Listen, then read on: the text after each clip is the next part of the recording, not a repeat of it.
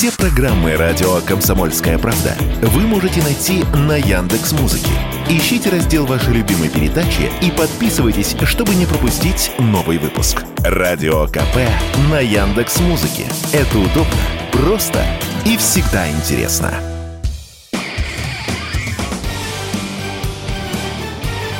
Говорит полковник. Нет вопроса, на который не знает ответа Виктор Баранец.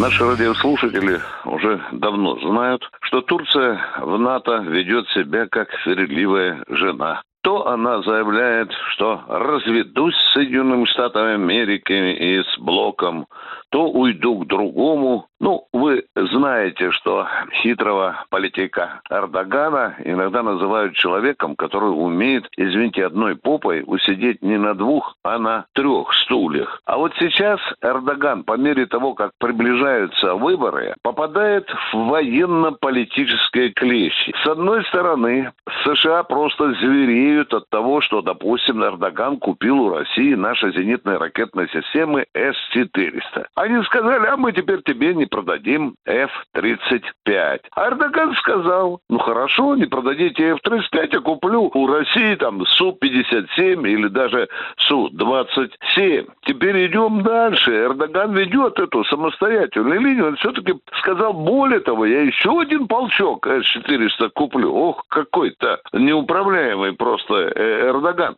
А почему клещи? Да потому что изнутри оппозиционные партии, такие как Родина, и ее лидер там Сунчак, они невероятно давят на Эрдогана, дабы скинуть его с этой э, руководящей должности. Ну и вот теперь появляются разговоры, что скоро, может быть даже через 5-6 месяцев, Турция выйдет из НАТО. Ну, а теперь же обратите внимание, а кто это сказал? А это сказал этот самый лидер партии Родина, Сунчак. Ну, естественно, для нашего брата-журналиста такое заявление, это же сенсация. Давайте дальше. Успокоимся, дорогие друзья успокоимся. Вы знаете, выход Турции из НАТО – это все равно как нашему легендарному хоккеисту Овечкину покинуть ту команду, в которую он играет центровую роль. Да, сегодня у Турции очень непростые отношения с США и с НАТО. А посмотрите, какой скандал разыгрался после того, как в центре шведской столицы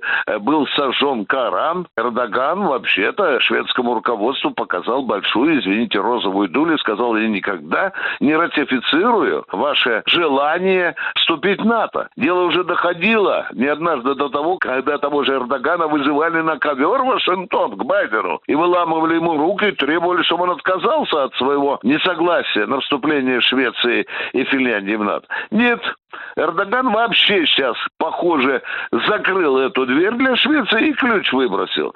Но, тем не менее, выборы не отменяются. Выборы не отменяются, и ситуация вокруг Эрдогана становится все сложнее. Мне, наверное, не надо вам, уважаемые радиослушатели, доказывать, что Турция с его полумиллионной армией, великолепно технически оснащенной, ее самым мощным флотом, да, да-да, на Черном море, что она может выпасть из структуры НАТО. Это центровой игрок на всем Ближнем Востоке. И как бы ни грызли с Вашингтон с Анкарой, все-таки вряд ли, вряд ли Вашингтон обрубает поводок, на котором держит Турцию, или снимет с Эрдогана намордник, образно говоря. Да нет же. Это предупреждение. Эрдоган, не будешь себя вести послушно, снимем. Виктор Баранец, радио «Комсомольская правда», Москва. Говорит полковник.